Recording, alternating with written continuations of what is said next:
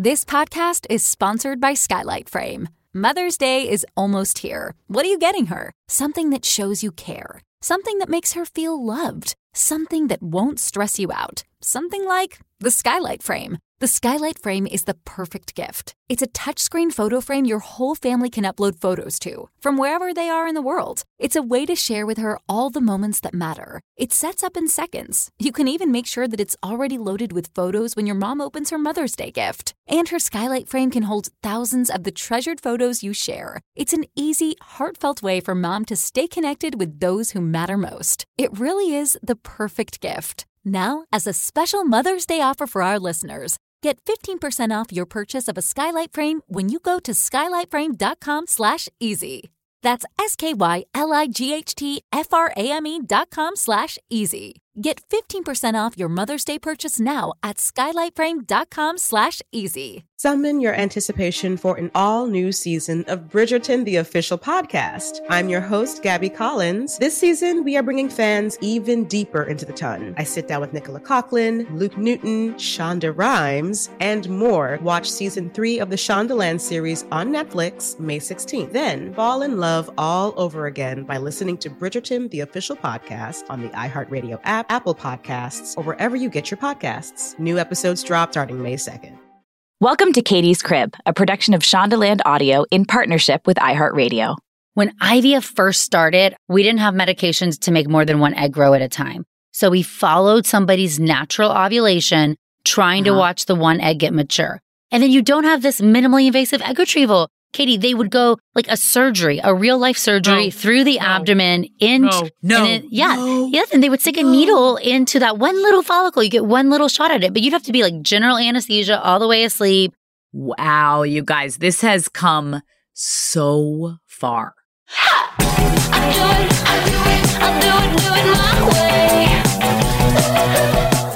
Information provided by Dr. Crawford during this podcast is for general education purposes and should not be relied upon as professional medical advice, diagnosis, or treatment for any individual. Hello, everybody. Hello, hello. Welcome back to Katie's Crib.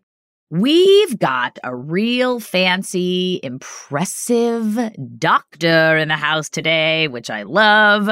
I'm very excited to have this conversation. This is a conversation that I have with my girlfriends constantly on all coasts, all cities. It is a hot topic, and this is what Dr. Natalie Crawford does all day, all night. Dr. Natalie Crawford is a fertility physician in Austin, Texas, and she's the co founder of a boutique fertility practice called Fora Fertility. She is also the host of the As a Woman podcast and her YouTube channel, Natalie Crawford MD. Dr. Crawford's work focuses on empowering women and promoting fertility awareness and education. She's uh, married to Austin native Jason Crawford. And they have two young children. Welcome to Katie's Crib, Dr. Crawford. You must be busy. Katie, thank you so much for having me. I am I am busy. People are finally talking about fertility or not putting it away in the closet or having as much stigma as there has been in the past, and I really feel like this is an area where even very educated, very successful women do not understand a lot about their own fertility and their own body, and there's huge room for improvement for making sure that we can all know how our body works and how it's supposed to work. Because if we don't know the basics, how do we know when something's wrong or how do we know to get help? That's a hundred percent. I can remember the first time just trying to get pregnant and going to like an acupuncturist, and she was like, "What's your ovulation juices?" And I was like, "I don't know." And she was like, "You don't know about your body and when what days happen and when things get egg white versus clear versus stretchy versus thick." And I was like, "I'm so mortified about my own." Not knowing, just Yes. not knowing about what my body does and when it does it and why it does it. And it's so cool that you know all about that stuff. We've heard about the egg retrieval process. We've actually done an episode about the egg retrieval process from two of my best friends, Stephanie Black and Lindsay Kraft. But I would love to hear about the egg retrieval experience from an expert's perspective. Yes. I'm excited for you to explain blastocyst stage. Can you just take me through like the big sweeping things about egg retrieval process? Let's do it. Let's rewind because I think Yes. to understand the egg retrieval process real quick, we got to understand what happens on a month to month basis so you can understand what we're going to do. And then I'll talk quickly about egg retrieval and then what happens after. What is a blastocyst? Yeah. The reality is, most of us think in our brain we lose one egg per month. That's the egg that you ovulate. And that's not really how the human body works. I like to use this terrible analogy, but if you can imagine inside your ovary, if there's a little vault and that's where all your eggs are kept. So when you're born, your vault is full, you lose eggs out of the vault. And when the vault is empty, you go into menopause. What actually happens every month is that a group of eggs is released from the vault at one time. One of these is chosen to ovulate, the rest of them die, and the next month another group comes out. And you can't change this process, meaning when you're pregnant, it happens. When you're on birth control pills, it happens. We're always losing eggs out of that vault. But the number of eggs that come out of the vault is correlated to the number that is inside the vault, meaning when your vault's really full, you release more every month. And when you're about to mm. go into menopause, you only release a couple. This is a fact. I've never known any of this. I'm already mind blown. Okay, okay. We're about to blow your mind. So when you do IVF or egg freezing, like real big picture, all I'm trying to do is get the eggs that have come out of the vault for this one month to grow. And then I'm going to take those eggs out of your body. So instead of, for example, having 20 eggs come out of the vault, one ovulates and 19 die, I'm trying to say, hey, this month, hey, March of 2022, I want to get all 20 eggs to grow. So I'm going to give you hormone shots to get all those eggs to grow. And then I'm going to take them all out of your body at one time. So that's what the egg retrieval is. So number one, understanding how many eggs you might have is really helpful because it changes how we get them all to grow, but also set your expectations appropriately.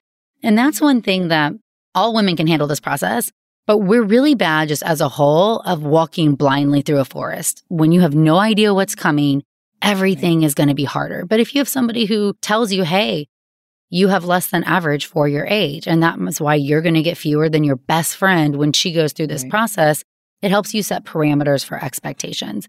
So we can see how many eggs are outside the vault by ultrasound and a blood test called AMH. So those things help us quantify number of eggs. Are they always correct? They give us categories like average for your age, above average, below average, because your body is setting an actual number every month. So if I say average for a 30 year old is going to be 20 eggs out of the vault, one month it may be 20, and then 18, and then 19, and then 22. Sure. So there's some variation. But the other thing that happens is that, and we all peripherally know this, the quality of eggs starts to decrease as we get older. Genetic stability inside the eggs decreases.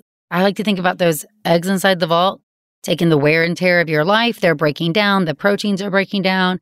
And just like our joints get sore as we get older and we get wrinkles on our face, the same thing starts to happen inside our eggs.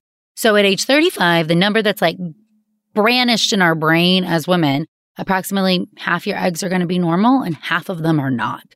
And this is why we start talking about doing IVF or egg freezing, understanding how many eggs you have helps, but also understanding expectations for how many may be genetically normal sets the road of expectations.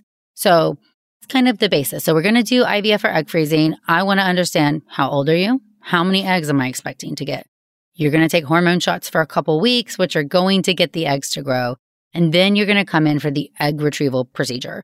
People are the most nervous or anxious about that procedure because it's like the big moment for egg freezing. It's really a minimally invasive procedure. There's no knives, there's one needle, very simple compared to a lot of other procedures. It is done typically under a light anesthesia. Think colonoscopy. So Sure. you're breathing on your own. No intubation, no breathing machine, none of that stuff. Right. We don't want you to feel it. We do attach a really long, y'all can't see me, my, my hands are very long right now, very long needle to the vaginal ultrasound. And you can see it. It's a little bright white line on ultrasound. And we enter vaginally into the ovaries while we watch with the ultrasound. And you see these follicles that have grown, these small fluid filled structures. Each one houses an egg. It'll enter into a little follicle. The little follicle drains and collapses, and you get test tubes full of all that follicular fluid and eggs. When did this egg freezing procedure first exist? So the oldest IVF baby is like 41. So that's the oldest person who's been born from IVF. When IVF first started, we didn't have medications to make more than one egg grow at a time. So we followed somebody's natural ovulation, trying to Uh-huh. watch the one egg get mature. Oh my God, what a pain in the ass. And then you don't have this minimally invasive egg retrieval. Katie, they would go like a surgery, a real life surgery No. through the No. abdomen into No. No. and it- yeah, No. yes, and they would stick a needle into that one little follicle. You get one little shot at it, but you'd have to be like general anesthesia all the way asleep. Wow, you guys, this has come so far. Isn't that crazy? And you know, it was so stigmatized. These women would go and they would have to spend a couple weeks like at a hotel outside the fertility clinic because it's real surgery. You don't want to miss that one egg window because oh one Oh egg. That's all I'd imagine. You're waiting on this one moment to maybe have surgery the next day for your IVF. And if you miss it and you ovulate, then you got to wait a whole nother month to get it. IVF has changed so far. And sometimes we take for granted how great that is that we can improve these odds so amazing by having these medications. Did it used to be even more expensive? It did, and it because it was so much less successful. Like you'd have to do it multiple times, and there wasn't Oh, just the availability to do that because there were Wow. you know women and couples who wanted to do this, and if you could only cycle one patient, you're watching them so closely. There's no way to scale, and there, there was originally only one clinic in the U.S. that did it, and now there's tons of great fertility clinics and good places you can go. So when the day we get the eggs out of the egg retrieval, we consider ovulation day. So that's day zero. So that would be equating it to natural conception, the day that an egg is released from the ovary. We then, if we were doing IVF and going to make embryos, we get a sperm sample that same day as day zero, and then we fertilize the eggs with the sperm. Does it have to happen on day zero? It does. If you're going to make embryos, it does. Otherwise, the eggs have to be frozen. They only live for 24 hours. That's in the body or out. Meaning, if you don't get them fertilized at just the right time, they are going to seal off and be, they cannot be penetrated by sperm. This is so stressful. So the egg has this tiny little window. So in an IVF cycle, luckily we know exactly when it is. We just took the egg out of the body. Most places are now doing a type of fertilization called ICSI, which means you take up a little sperm and a little pipette and you crack open the egg and you put the sperm inside. That's the newest and gives us the highest fertilization rates. These embryologists are amazing. These are the people who train years to be able to do these micro manipulation techniques under the microscope. So Day number one is the first that you have an actual embryo, meaning the egg has either accepted the sperm and divided or it has not. So that's when you have however many fertilized. That normally happens in the fallopian tube. So if we're going back to natural conception, embryos fertilize in the fallopian tube. They then have to grow and develop from that little two cell embryo into about a 300 cell blastocyst over the next five to six days. That is where the embryo is separated into what will become the placenta and the baby. And essentially, that is the implantation stage embryo. That's when an embryo could grow into the uterus. So, normally, that process takes five or six days from the fallopian tube to get in the uterus. And that's what's happening in the IVF lab, meaning that's the environment where we're watching these little embryos grow in culture. And I always say, not like our body, but the IVF lab is the perfect temperature and pH, and there's no inflammation or toxins Oh or other things. So it's this ideal environment. However, even in that ideal environment, not every egg will be fertilized. Not every fertilized egg will make it to a blastocyst. Not every blastocyst will be genetically normal. That's based on your age. And not every genetically normal blastocyst will implant and become a baby. Is there a client story that you can walk us through for a scenario example? Think of someone you've worked with of how many eggs she lost through the process all the way to the birthing process. Let's pretend you're an average 32 year old. You have about 20 eggs. Our goal is to try to get them all to maturity at the same pace. The body's goal is to not let that to happen because your body doesn't want to have 20 babies at one time. So the ovary is going to resist that. We are typically unable to get every egg mature that we can, but we usually do a really good job. So most of the time you're going to see around 80 to 90% maturity. So let's say if we have 20 eggs, we go through the process and let's say we get 18 of them mature. Fantastic. Okay. They're frozen. We love it. About 85 to 90% of eggs survive the freeze thaw. That's not 100. So you need to in your brain or have your doctor roll with you. Okay, I'm going to lose a couple eggs just from normal process. That number, just for comparison, 10 years ago was 40% survival. So I just said 90% survival. So way better. But so if I have 18 eggs, okay, now in my brain, I lost two in that freeze thaw process. Now I have 16. 16. Typical fertilization rates with sperm are going to be about 75 to 80%. So let's say of the 16, 12 of them have now fertilized. From there, about half of them will make it through to that blastocyst stage. So now we're at six. And then based on age, we would expect hmm, 50 to 60% normal.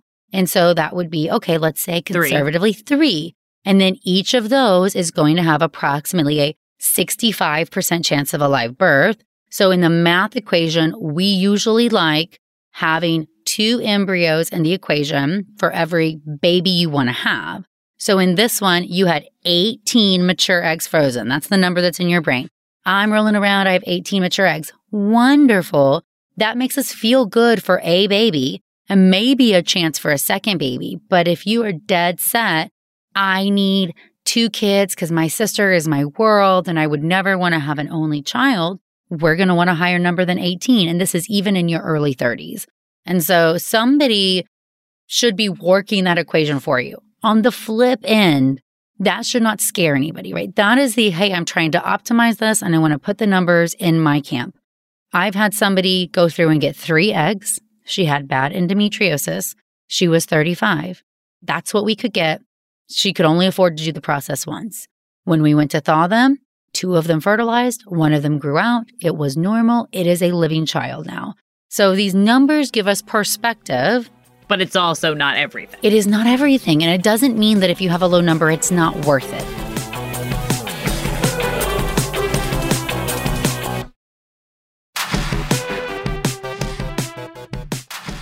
As you mention on your As a Woman podcast, it's important that you can view what you have as the assurance that it may or may not be. Why should we get our eggs harvested when there's such a low percentage that the eggs will even survive? That's a really good question. I always tell people just to think about their goals overall. And when we should start thinking about egg freezing is if we are in our early 30s or later and we're not ready to have a family. However, we know that is a goal we don't want to let pass us by because we don't know if you are going to run out of eggs early. And what if you have missed your window of opportunity? This come about because we'll see women walk in the office at, you know, 37, 38, 39, and suddenly they have a very low egg count and they need IVF for whatever reason, but they're looking at multiple cycles, thousands and thousands of dollars. And if we had had a cohort of eggs that had a higher percentage genetically normal and we had more of them, you just keep doors open. One thing I don't love is that people will often equate egg freezing to an insurance policy on their fertility. Like, I'm, I'm insuring my fertility. And I always say an, an insurance policy is a guarantee, right? If your house burns down and you have house insurance, you're going to get money for a new house. This is an investment. This is like the stock market. The return on that investment depends on the environment of which you are going to go cash it in on meaning mm. what's the sperm going to be? What is your medical condition? Other factors that we may not be able to know right now do influence some of that progression through culture and what your outcomes look like. However, investing your money is a good thing and making smart financial investments are good. And so investing in yourself and your future fertility is something that has shown in studies, even if you never go and use your eggs later, that it's giving you happiness along the process because it allowed you to explore other relationships without feeling the pressure of that biological clock. Oh, yeah. I've never had so many friends do a thing that has brought them peace of mind. I've had many friends who didn't even use them. And then I've had friends use them and, and both the same, just very relieved and happy that the option was there and that they did it. For family planning, one thing we don't always think about is it's not just about baby one or when you start your family. The good thing about having frozen eggs that are good quality and from when you were younger is that if you meet that life partner or you're ready to get pregnant with a sperm donor, be a single mom, whatever the situation is, how old are you going to be if you want to add a sibling to that, right? How many years are going to pass before you're ready? And we know that those fertility rates, the egg number go down, the quality of the eggs becomes worse. So having those eggs expands what you might be able to have as far as a total family size. And that's important to people too. We often get really tunnel vision focused on that baby one. Mm-hmm. I see mm-hmm. people come to me 38 or 39, they're starting their family, but they really want to have three or four kids because they grew up with siblings or they really want a big family. Right. That's just part of this dream. Right.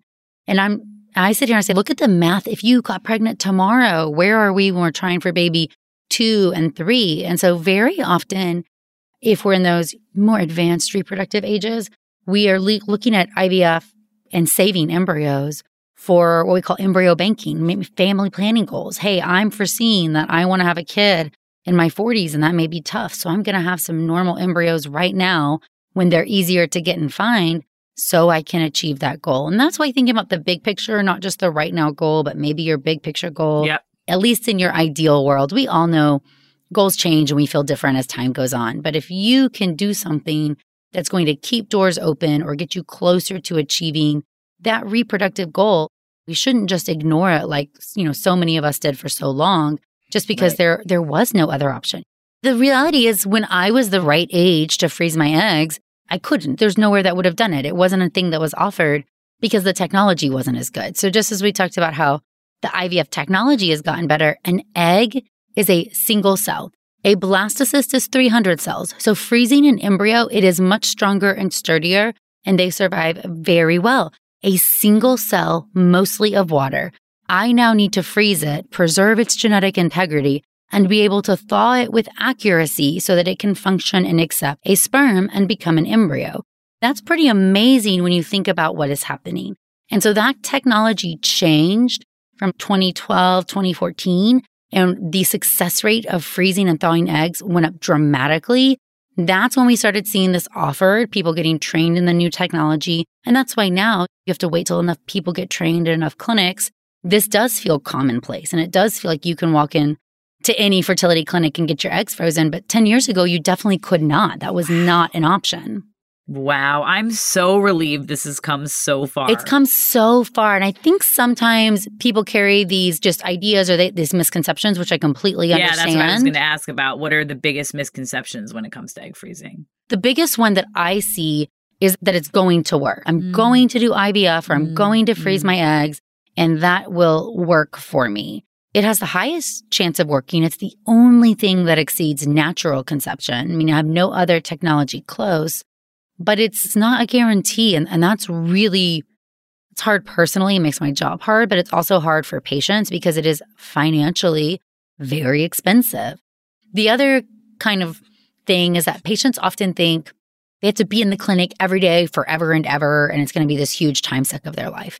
And it's really not at most clinics. It's definitely not at ours because we've perfected the process to know when we need to see you, to be efficient with your time, and really most of my patients are only taking that day off of work for the actual egg retrieval. I'm getting anesthesia process.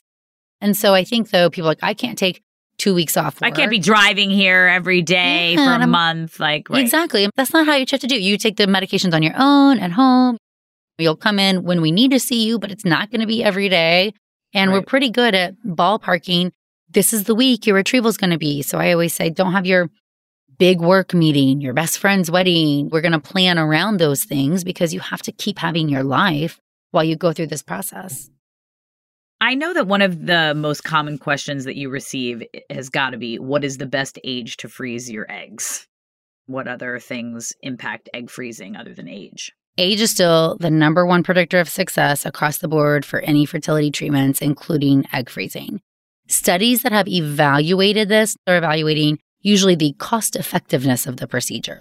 And so that's typically age 32 to 33 for the average person. If you're not ready to be trying for a family at that age, that's when you're still going to have a really high number of eggs and high quality of eggs for the average person. Of course, everybody is different. So I usually say the moment you're considering it's the right moment because we don't know. We don't know what your future will hold. We don't know what happens you can always go and get that ovarian reserve, meaning the ultrasound, and the blood work, see your egg count, because I've certainly had 26, 28 year olds who are having a lower egg count than they should. And they're very happy they started this process a little bit earlier mm. so that they don't run into that situation. On the flip end, 36, 38, any eggs at those ages are better than zero eggs. So is there too old? Not necessarily with proper counseling. It does start to become much harder when you're 40 and older.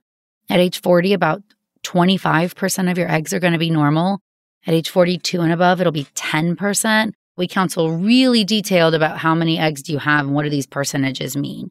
We do think lifestyle variables matter, meaning let's use smoking cigarettes. So we know if somebody smokes cigarettes, they're going to have a higher percentage of genetically abnormal eggs than somebody who is should be their age, and they're going to have fewer eggs. It gets in, I think of it like kills the eggs inside the vault. There are things and toxins in the world.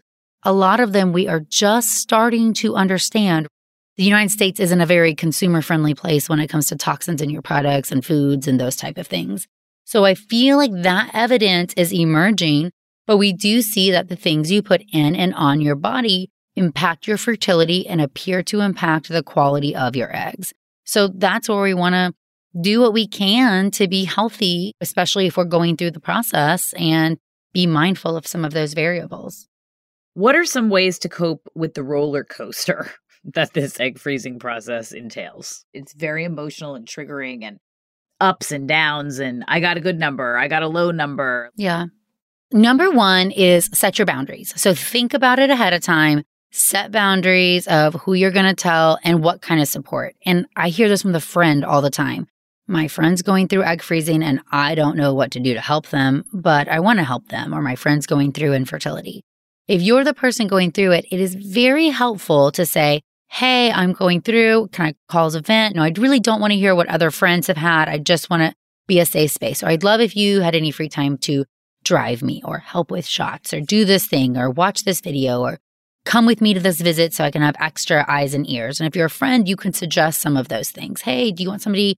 I can drive you to that appointment or I can come with you and just hear what your doctor is saying because I know you, you know, have a lot going on right now. Those acts are very kind and very meaningful. I do think knowing where you get your support from.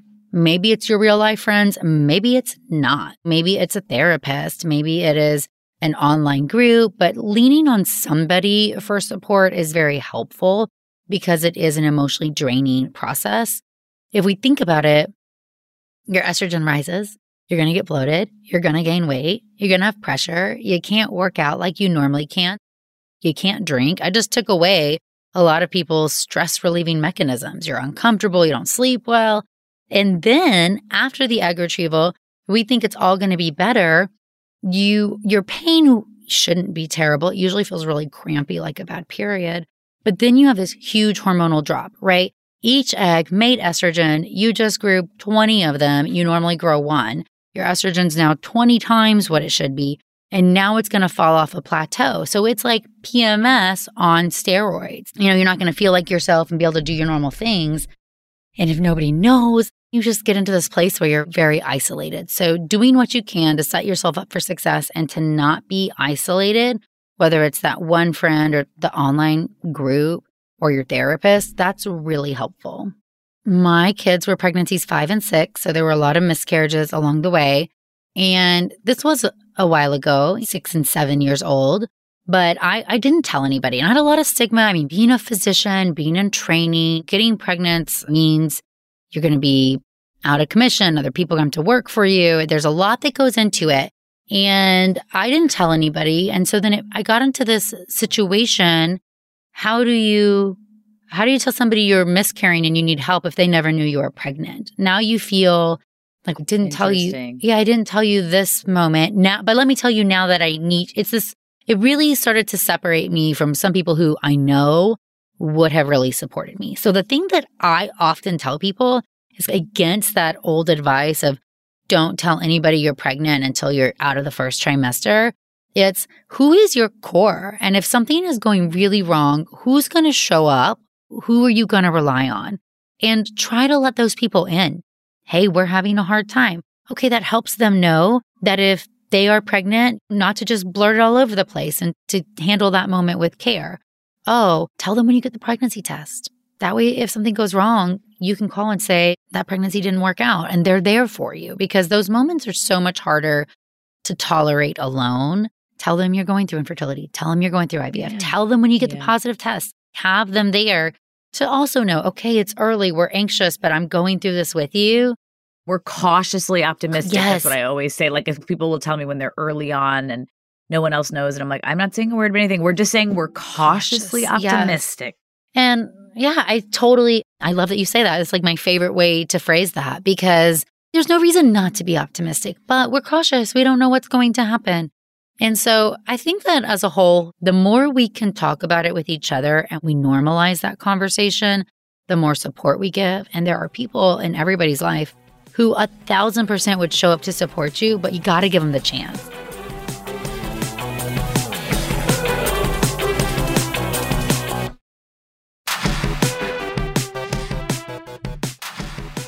Long do eggs last after they're frozen? So eggs don't get freezer burn. So right now, they don't. I like that Yeah. thing. Um, we have much more data on embryos because, as, again, egg freezing is still newer. But if we equate this to embryos, the longest an embryo was frozen and became a baby was 27 years. Holy crap. Isn't that crazy? Insane. Yeah, Wow. it's outrageous. So they don't get freezer burn. So we don't know. The technology is still on the new-ish side. So might that change in the future? Maybe, but it does not appear to. Meaning there does not appear to be an expiration date on eggs. And in fact, many people are saving eggs an extended amount of time. So I have fertility doctor friends who have eggs frozen who are planning to keep them in case their daughter needs eggs or something. Wow. Yeah. So that's what people in the field are doing. So we do not see or have data that they're going to be bad next year if you don't use them or anything like that. God forbid something got messed up and they like de-thawed or something like at the egg freezing place. Is that like a thing? Yeah. So that is a thing. And Oh, it happened, I guess, in 2018. Two different clinics across the country owned by different people both had failures in their tanks. So they were different, but essentially one was like a generator based issue, lost power generator didn't turn on, and one was a like, I don't know, door didn't close and somebody didn't get notified. Okay, so this is all speaking towards why things cost money that we don't understand, right? Because the things that we've got to put into these embryology labs, as far as one bajillion generators. So if you lose power, all the energy is going where it needs to go. Alarm systems to have a chain of command. I'll tell you from ours, if power goes out, if a door is left open, it starts robocalling certain people and it does not stop until this problem is corrected. Because some of these things, had somebody been notified soon enough, wouldn't have been a big deal, but it's the extent of time that went on. Also, things that have happened are transferring the wrong samples. They really are terrifying if you're a fertility patient to think about.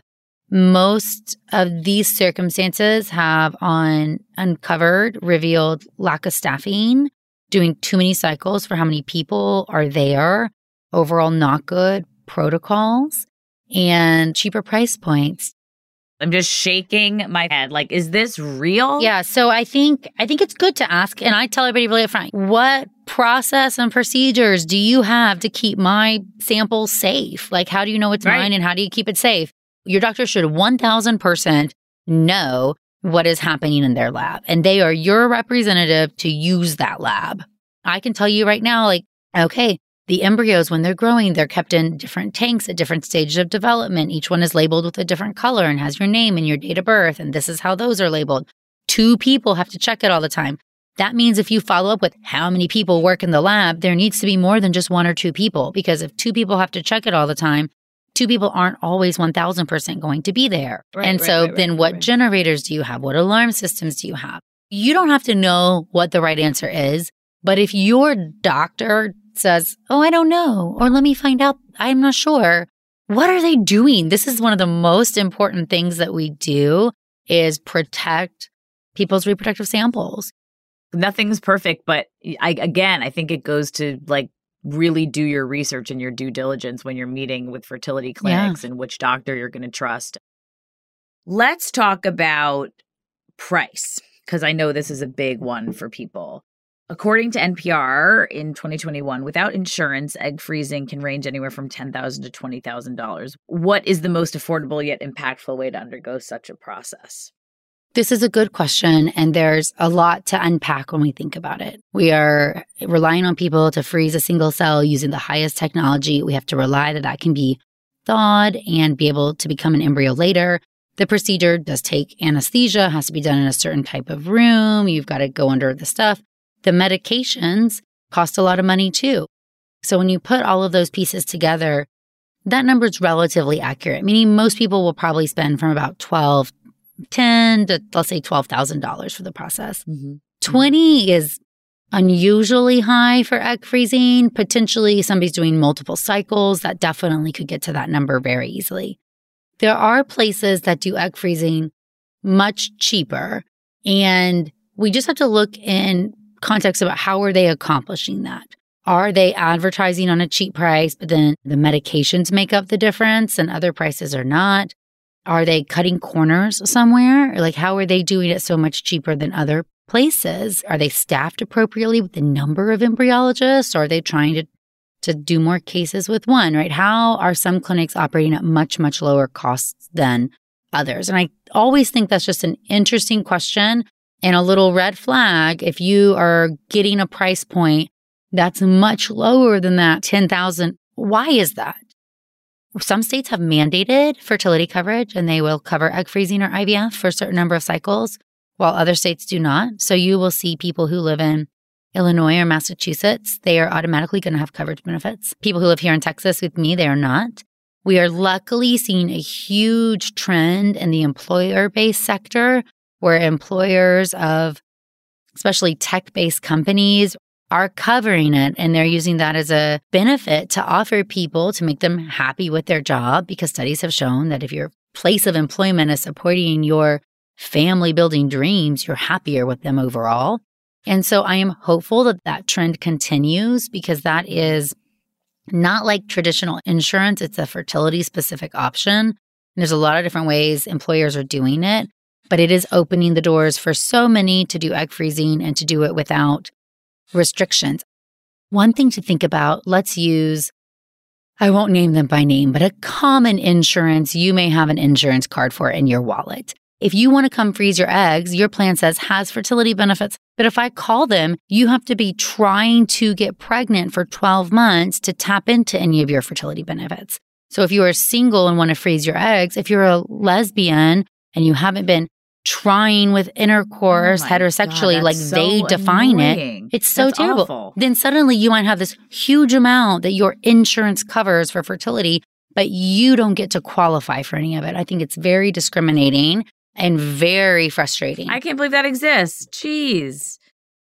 What can you do if you can't afford egg freezing, but you want to do it so badly? I mean, I know friends who've asked for loans from their parents, you know, put it all on credit card and paid it off over time those are the most common things are personal loans from family members, small loans from banks, or getting a credit card that has no interest for a year and then you essentially yeah, are paying it off to yourself. Some clinics do have payment plan options or they're able to pay it off over a different timeline. So it's always helpful to inquire if your clinic can offer that or not. There are grant based programs that will cover egg freezing. A lot of grants have certain restrictions also as far as you have to be married or a certain religion or these other annoying factors.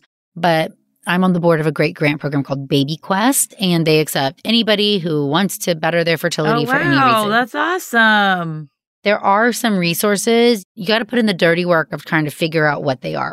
So it's an amazing process of what we're able to accomplish with egg freezing. And it sucks that it's expensive, but at the same point, of course, it's expensive. What can we do to encourage society to add egg freezing into all healthcare policies? In general, we need a lot more fertility advocacy across the board, even when we see advocacy that seems to make sense. So, for example, I went to advocate, I'm in Texas here to mm-hmm. get mm-hmm. egg freezing coverage for cancer patients because we know that chemotherapy often decreases your egg count and you may not be able to have children for that. To me, that seems like a bipartisan no support. Brainer. Like, yeah. you have cancer, let's help you have a baby later. And we can do it, but you have to decide. It's such a hot moment for patients with cancer because they have to decide immediately. You're deciding 20 things at once. You're like, deciding about your cancer and your chemo or your surgery. And if you want to do egg freezing and it takes two weeks, you got to start today. Today. Yesterday. Today. And it does cost money. There are luckily some organizations that help with patients with cancer, but we try to say, hey, across the board, we feel like patients in Texas should be able to have this covered by the state if they have cancer, trying to make it mandated coverage. And some states have accomplished that, but we've not here. Really, if we could get mandated fertility coverage, that would be a, a huge step at leveling the playing field for everybody. Oh my God. It would be insane. Is there any other sort of condition that someone could have where they should consider egg freezing? Oh, probably some endo. Yes, you, you yes. So endometriosis certainly is, especially if you get diagnosed young, it is just a destructive disease by nature, and we do often see people progress to ovarian destruction, low egg counts, these ovarian cysts of endometriosis, and much much higher rates of infertility. So if you have endometriosis and you have the option to freeze your eggs, your employer covers it, or your parents will pay for it, or you saved up some money worth it, 100% worth it. There are some other medical conditions, autoimmune conditions specifically, especially if they're going to need very strong medications to mitigate them, you um, might want to consider because some of those medications are very chemotherapeutic or they overlap. I know my really good friend who I also had on this podcast, Becky Offenheiser, she has lupus. Yeah. And that was a huge part of her fertility journey, the medication she'd been on for a long time and having to do egg retrieval. So it really seems if you're have struggling with any kind of endometriosis, cancer, autoimmune diseases, these are all things to be speaking with your OB fertility doctor closely monitoring. Yes, exactly. Is there any other advice you would give to other women who are considering egg freezing? Overall, if you're considering egg freezing, now is the time to consider it, meaning take at least the next step. Schedule an appointment with a fertility doctor. Hear them give you some personalized data. Get your ovaries looked at. Find out what your odds may be. Nobody is committing you from that moment to doing the procedure, but that is education. And that information may change your mind. You may feel really differently once you find some of these numbers. You may say, gosh, I want to save up and do this, or that's not for me and I feel good with it. Go get an evaluation. Next up, they swear we're nice. And if you see somebody who's a meanie, go to somebody else. Like we're nice. We're Yeah. we do this job because we want to help you and it's a very personal job. I don't think there's any reason not to do that step. Like that step, do it. Last question that we ask every guest on Katie's Crib. Parenthood is Hard. I mean, it's probably what everybody says. I love being a mom. Being a working mom is an extra level, as I think most people who are working parents know. My kids equally complain when I don't go to the school thing or I don't drop them off in the morning, but they're also really proud of what I do. And I love watching them take ownership of mommy's a doctor. And so hell yeah. it's great, but yeah, they're interesting, right? Six and seven, they're turning into those ages where, you know, they have their own personalities, their own likes and dislikes, their own attitudes, and trying to help shape them into the the best little versions of themselves. oh Man. God, you're ahead of me. I'm terrified. I have four and one. Six and Oh, seven. you're deep in it. Sticky. Yes.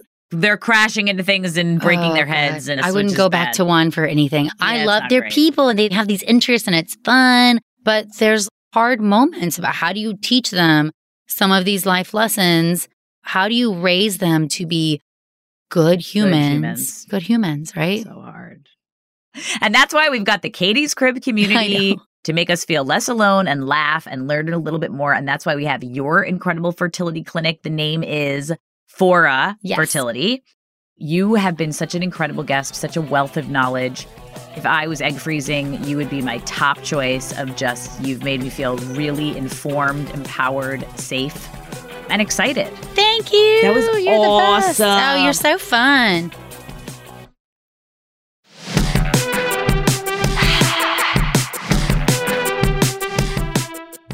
Thank you guys so much for listening to today's episode. I want to hear from you.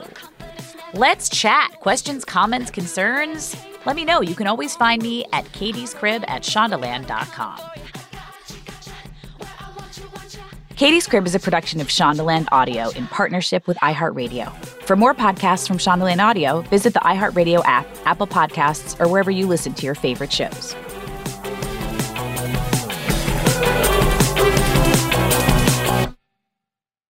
Summon your anticipation for an all new season of Bridgerton, the official podcast. I'm your host, Gabby Collins. This season, we are bringing fans even deeper into the ton. I sit down with Nicola Coughlan, Luke Newton, Shonda Rhimes, and more. Watch season three of the Shondaland series on Netflix May 16th. Then fall in love all over again by listening to Bridgerton, the official podcast on the iHeartRadio app, Apple Podcasts, or wherever you get your podcasts. New episodes drop starting May 2nd.